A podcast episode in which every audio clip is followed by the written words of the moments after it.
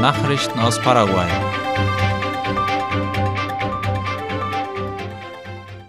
Mario Abdo reist nach Brasilien. Außenminister Julio César Ariola hat bestätigt, dass Staatschef Mario Abdo Benitez am 1. Januar an der Amtseinführung von Luis Ignacio Lula da Silva als Präsident Brasiliens teilnehmen wird. Darüber schreibt die staatliche Nachrichtenagentur IP Paraguay.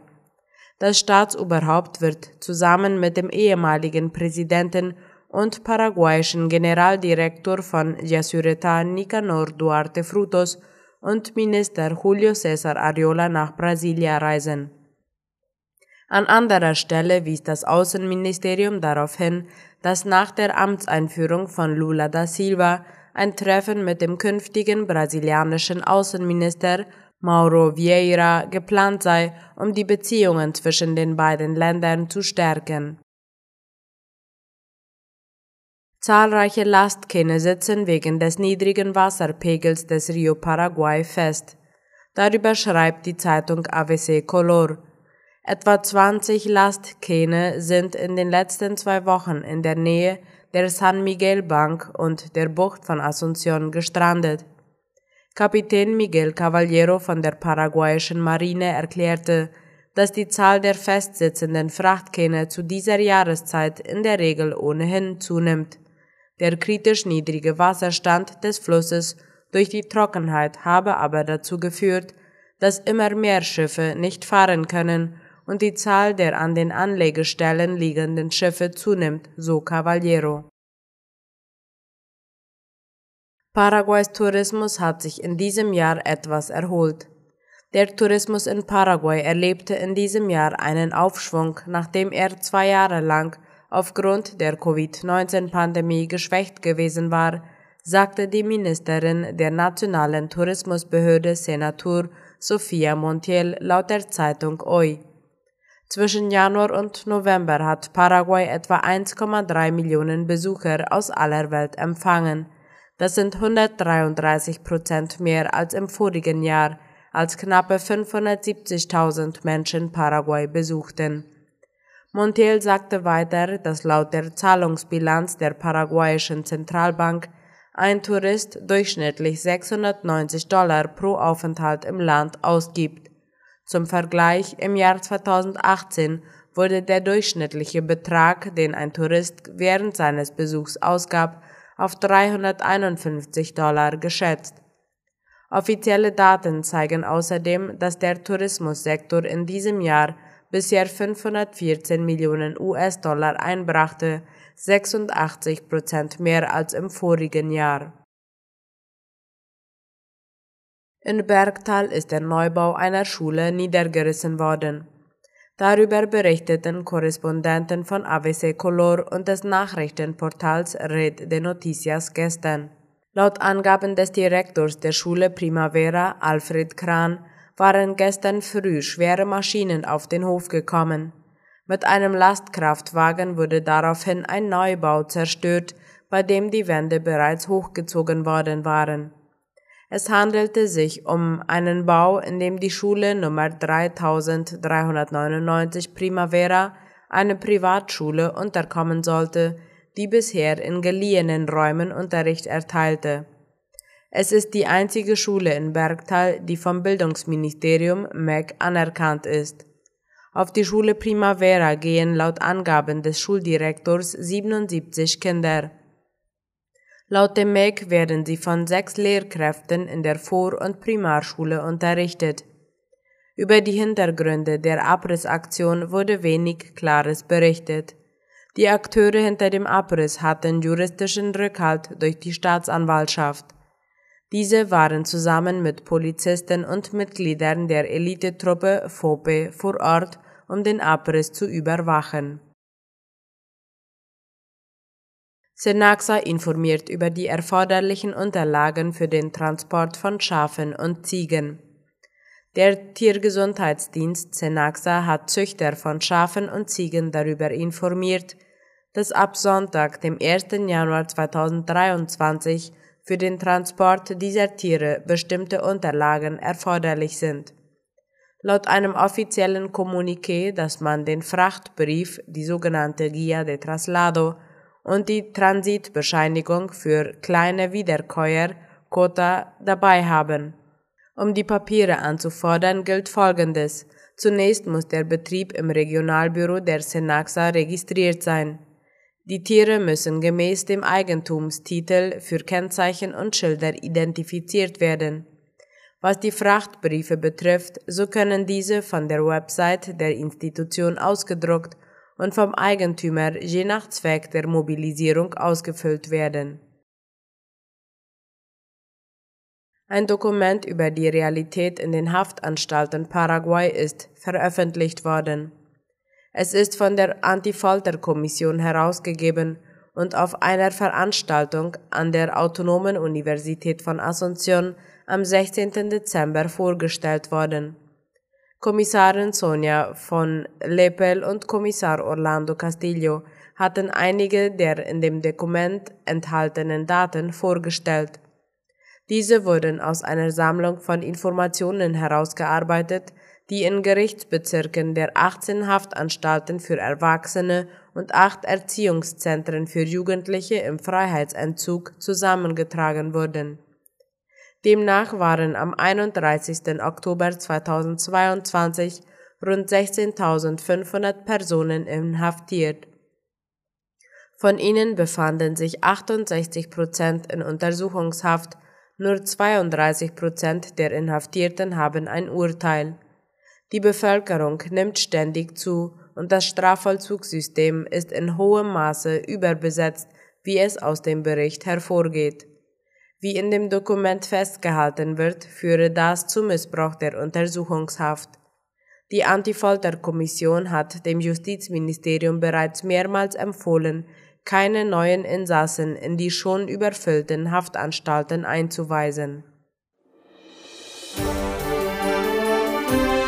Nachrichten aus aller Welt.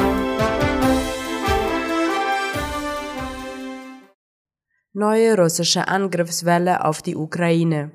Russische Militärs haben nach ukrainischen Angaben gestern Abend eine neue Angriffswelle mit sogenannten Kamikaze-Drohnen gegen die Ukraine gestartet, wie die Deutsche Welle berichtet. Der Einflug von Drohnen in mehreren Gruppen wurde aus der Region Donetsk, Saporischia, Charkiw und der Hauptstadt Kiew gemeldet. Beobachter berichteten zudem Flüge in Richtung Odessa. Laut Angaben der Agentur Unian wurden zahlreiche unbemannte Fluggeräte abgeschossen. Der Kiewer Bürgermeister Vitali Klitschko sprach von mehreren Explosionen in der Hauptstadt, ohne Details zu nennen. Im ganzen Land sei Luftalarm ausgelöst worden, hieß es. Zuletzt hatte das russische Militär bei seinem Angriffskrieg gegen die Ukraine sogenannte Kamikaze-Drohnen aus iranischer Produktion gegen die energetische Infrastruktur der Ukraine eingesetzt. Dabei wurde die Wasser- und Stromversorgung landesweit stark beschädigt. Boliviens Oppositionschef Camacho ist verhaftet worden. Wegen seiner Beteiligung an einem mutmaßlichen Staatsstreich hat Boliviens Polizei Oppositionsführer Luis Fernando Camacho verhaftet, wie die Deutsche Welle meldet. Dem Politiker wird vorgeworfen, im November 2019 eine wichtige Rolle bei den Protesten gegen den damaligen Staatschef Evo Morales gespielt zu haben. Konkret wird dem Gouverneur des Bundesstaats Santa Cruz Terrorismus im Zusammenhang mit dem Sturz des Ex-Präsidenten Morales zur Last gelegt. Camacho wurde in der Stadt Santa Cruz festgenommen und dann in die Hauptstadt La Paz gebracht. Mindestens 59 Tote durch Schneesturm in den USA. Durch den heftigen Schneesturm in den USA sind nach jüngsten Angaben mindestens 59 Menschen ums Leben gekommen. Allein im Landkreis Erie County im Bundesstaat New York wurden 37 Todesopfer verzeichnet, wie die Behörden gestern dem ORF zufolge mitteilten. In der Stadt Buffalo waren nach Angaben von Bürgermeister Byron Brown rund 500 Bewohner weiterhin ohne Strom. Angesichts nun steigender Temperaturen warnten die Behörden vor Tauwetter. Wenn die Temperaturen zunehmen, wird erwartet, dass der Schnee schmilzt und es zu möglichen Überschwemmungen durch schnelles Schmelzen kommt, sagte der Verwaltungschef von Erie County. Der Schneesturm sorgt seit Tagen auch für Chaos im Flugverkehr. Besonders betroffen ist die Fluggesellschaft Southwest Airlines, die gestern mehr als 2500 weitere Flüge streichen musste. Lebenslange Haftstrafen wegen Angriff auf Urlaubsort Grand Bassam. Der Angriff von Dschihadisten auf den ivorischen Urlaubsort Grand Bassam 2016 gilt als einer der schlimmsten Anschläge in der Region, wie die Deutsche Welle schreibt. Insgesamt waren 18 Personen von einem Gericht in der ehemaligen Hauptstadt der Elfenbeinküste Abidjan angeklagt, unter anderem wegen Terrorismus, Mord, versuchtem Mord und illegalen Waffenbesitzes.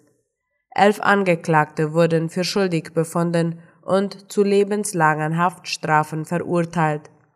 Allerdings können nur vier davon vollstreckt werden, da die übrigen sieben Verurteilten entweder noch auf der Flucht sind oder in Mali festgehalten werden. Auch die vier Verurteilten, die physisch anwesend waren, stammen aus Mali. Die Männer sollen den Angreifern geholfen haben. Einer von ihnen gab an, als Fahrer für den mutmaßlichen Drahtzieher des Anschlags Konta Dala gearbeitet zu haben. Der Aufenthaltsort von Dala ist unbekannt, er wird per internationalem Haftbefehl gesucht. Russland will keine Friedensverhandlungen zu Bedingungen der Ukraine. Die russische Führung hat die ukrainischen Bedingungen für Friedensverhandlungen abgelehnt, wie der ORF schreibt. Es verstehe sich von selbst, dass Russland zu diesen Bedingungen mit niemandem reden werde, sagte Russlands Außenminister Sergei Lavrov. Russland werde weder die besetzten Gebiete aufgeben noch Reparationszahlungen leisten oder sich vor internationalen Gerichten schuldig bekennen. Lavrov nannte die Führung in Kiew verhandlungsunfähig. Zuvor hatte der ukrainische Präsident Volodymyr Zelensky seine Friedensformel vorgestellt, die aus zehn Punkten besteht. Die wichtigsten Punkte sind der vollständige Abzug der russischen Truppen von ukrainischem Gebiet und Reparationszahlungen für die vom russischen Militär angerichteten Zerstörungen in der Ukraine. Russland machte seinerseits deutlich, dass Voraussetzung für einen Friedensvertrag sei, dass die Ukraine die Annexionen der Schwarzmeerhalbinsel Krim und der Regionen Donetsk, Luhansk, Cherson und Saporischia anerkennen müsse. Die Ukraine lehnt das kategorisch ab und hat eine Befreiung aller Gebiete angekündigt. Soweit die Mittagsnachrichten heute am Donnerstag. Auf Wiederhören.